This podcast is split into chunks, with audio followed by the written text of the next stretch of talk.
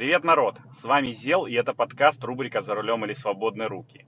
Это 52-й, почти юбилейный э, выпуск. Я, как всегда, еду по Санкт-Петербургу, ну, почти по Санкт-Петербургу. Сейчас я недалеко от Кронштадта, еду по дамбе, и за окном у меня волшебное утро. Э, ни одного облачка на небе, э, термометр показывает 23 градуса, а часы говорят о том, что днем будет до 28 градусов, но это означает, что асфальт прогреется градусов до 50. Э, как настоящие санкт-петербуржцы, трушные такие санкт-петербуржцы не любят э, зиму и вообще вот эту вот слякоть всякую, так они не любят и лето в Питере, потому что, ну, мне так кажется, сколько я не слышал мнений, все время говорят, что когда жарко в Питере, то это вообще капздец. И я их могу понять, потому что 28 градусов в Питере это не только тепло, но это еще и очень влажно, потому что влажность большая, вода испаряется из Невы, из залива, и становится очень душно. А, мне хорошо, я на, на работе, во-первых, мы вышли на работу, ура, у нас потихонечку э, выводят на работу людей, э, там есть свой график, есть э, защитные меры, которые администрация там проводит, э, это, как я уже говорил, э, температуру меряют на входе, там всем дезинфицируют руки, плюс нам еще выдают э, специальные перчатки резиновые, которые никто, понятное дело, не носит, кроме бабушки, которая сидит и их выдает, и маски. Ну, маски тоже, так сказать, не очень в ходу. Скажу так, народ стал меньше здороваться за руку. С одной стороны, это круто, с другой стороны, ну, как-то не очень обычно, не очень привычно. А, вот, и что хотел сказать, мне повезло, у нас на работе офигенно толстые стены. Ну, повезло, опять-таки, в двух, э, с двух сторон можно рассматривать, потому что, например, летом не так жарко, как могло бы быть, э, потому что э, толстые стены, ну, накапливают, так сказать, холод, и для того, чтобы они накопили жару, нужно очень много времени. У нас еще плюс стоит какая-то непонятная вентиляционная шахта. Я всем говорю, что это вход в секретную ветку метро. И, э, ну, оттуда еще идет холод.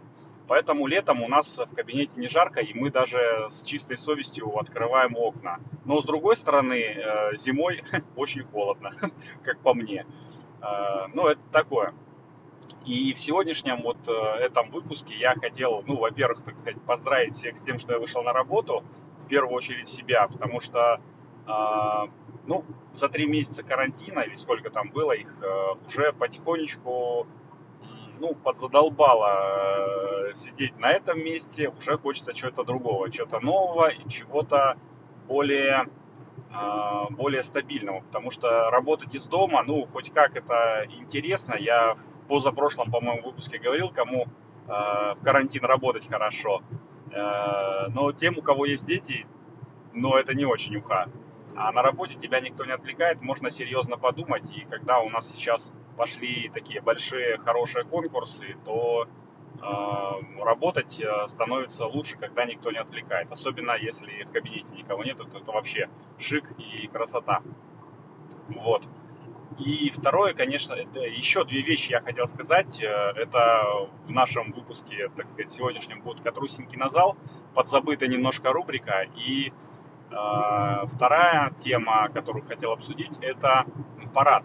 Парад, который прошел вчера в России, парад Победы.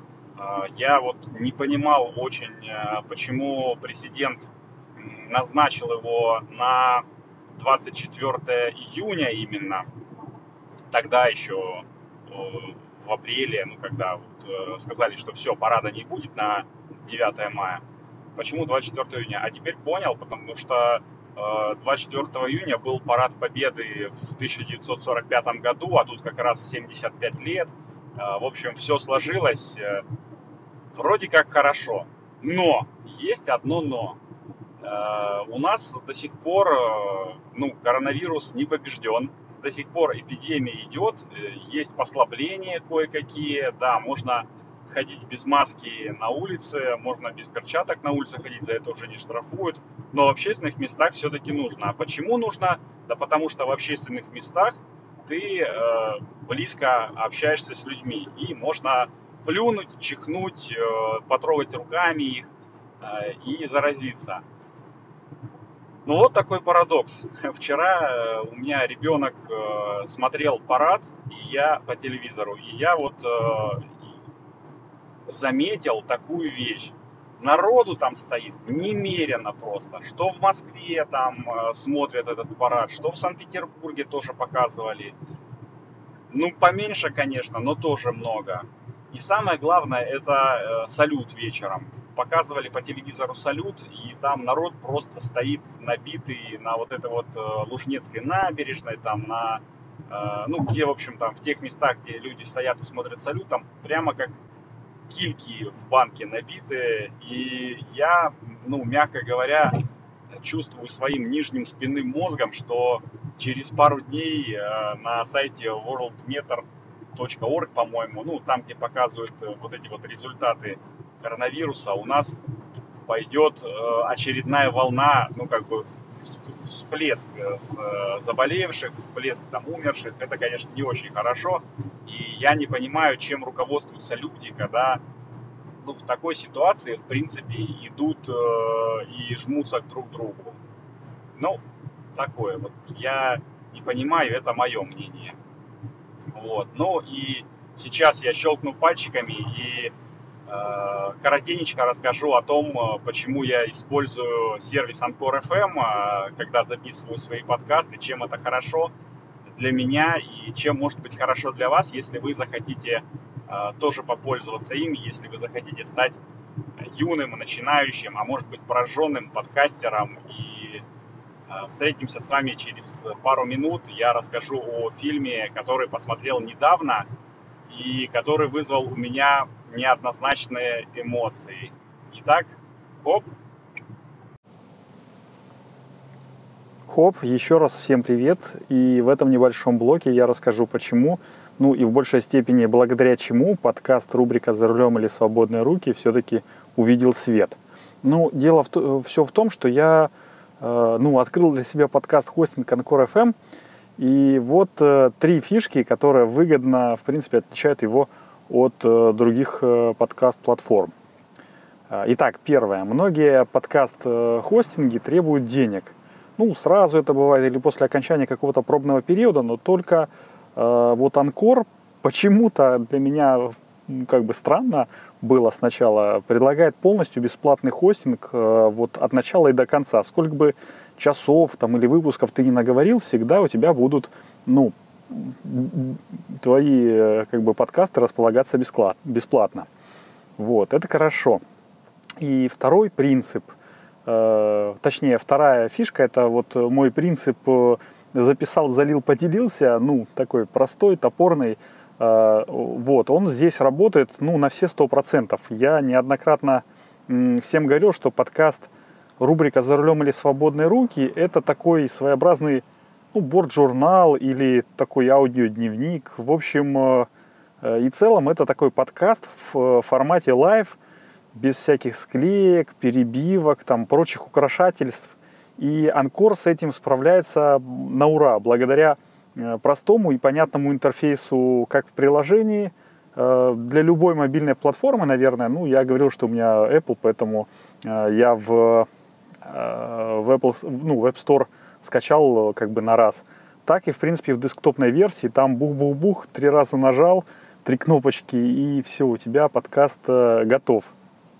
Вот. И третье, это если ты начинающий подкастер, то Анкор – сам, в принципе, позаботиться о дистрибуции подкаста. Ну, то есть э, сделать так, чтобы он появился максимально на всех популярных подкаст-платформах.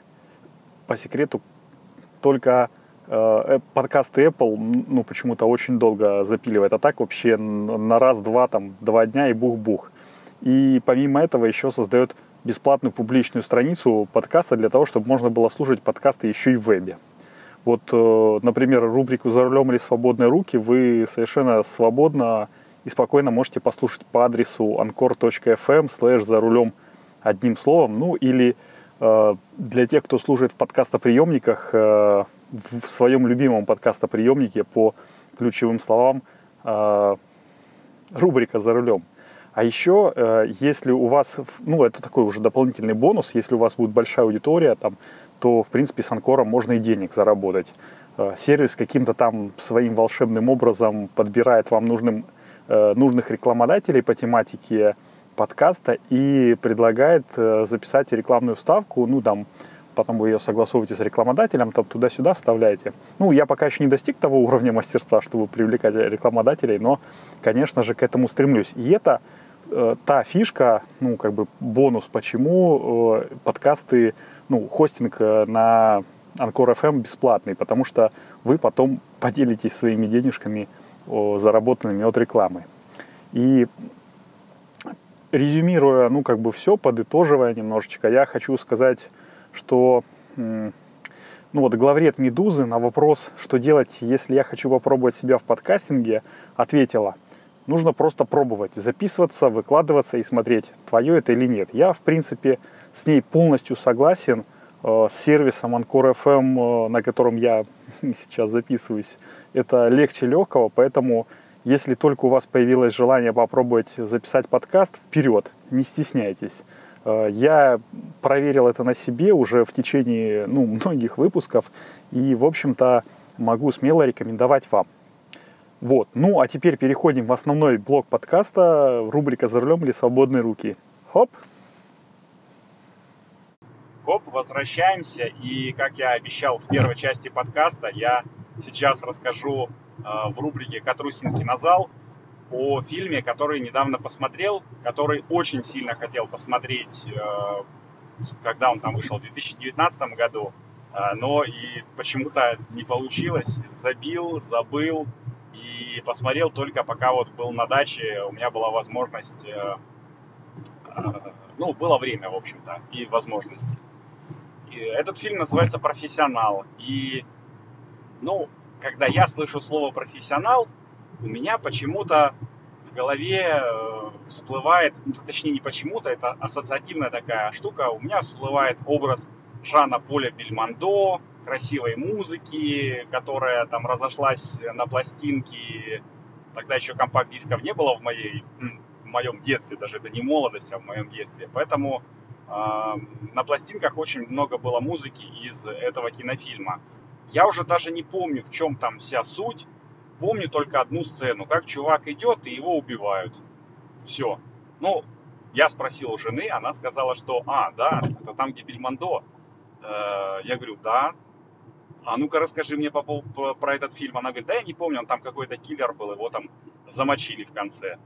Вот, вот и я, в общем-то, так думал, э, смотря фильм с Киану Ривзом, который называется «Профессионал». Ну, на самом деле, «Профессионал» — это э, такая же такая же ассоциативная э, штука сыграла у локализаторов, как и у меня, э, потому что фильм в оригинале называется «Сибирь» почему-то.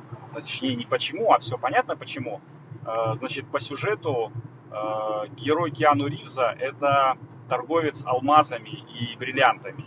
И он едет э, в Санкт-Петербург встречаться со своим э, э партнером, и с их заказчиком для того, чтобы продать э, партию э, ну, редких бриллиантов. Э, я не помню, как он там называется, что-то типа розовые что-то там или... Ну, короче, очень редких, очень дорогих бриллиантов. Вот. И оказывается, когда он приезжает в Питер, оказывается, что его коллеги нету, его партнера нету, он куда-то пропал, значит, а встречаться с заказчиком нужно, потому что это оказался а, офигенный мафиози. Ну и, в общем-то, начинаются все приключения, все... Это завязка, и начинается, так сказать, экшен, самый экшен, когда вот Киану Ривз не находит своего партнера. Он его едет искать вот как раз в Сибирь, на месторождение этих э, алмазов, по-моему, в Мирный э, но могу ошибаться. Встречает там кучу народа, там завязывается действие какое-то. В общем и целом, фильм, э, ну, как по мне, такой, ну, как бы на один раз посмотреть, второй раз я бы не стал его пересматривать, потому что главную женскую роль играет э, женщина, которая по версии, наверное, по версии режиссеров э, и тех, кто подбирает актеров, очень сильно похожа на русскую, но она офигенно говорит по-английски. А в фильме это объясняется тем, что она несколько лет там жила в Австралии э, у своей сестры и практиковала там английский. Э, Киану Ривз, ну, наверное, тоже пару слов говорит по-русски, когда в процессе фильма, но этого не слышно, потому что все переводится. В итоге, в общем, я нашел там только одного э, русского актера, э, который как раз играл этого самого главного мафиози, но и он, Блинский, вот по его губам, по тому, как он э, жестикулирует, не жестикулирует, а артикулирует, э, видно, что он говорит на хорошем английском языке, а э, в русской локализации, ну, понятно, что дело, что он сам себя дублирует, но все равно это не так выглядит естественно, как, как будто он э, говорит по-русски, а Киану Ривз это все понимает и тоже отвечает по-русски. Короче, такого, э, ну, нативности такой нету. Несмотря на то, что снимали в Питере, мне о, там очень понравилось, там я все, практически все э, локации узнаю.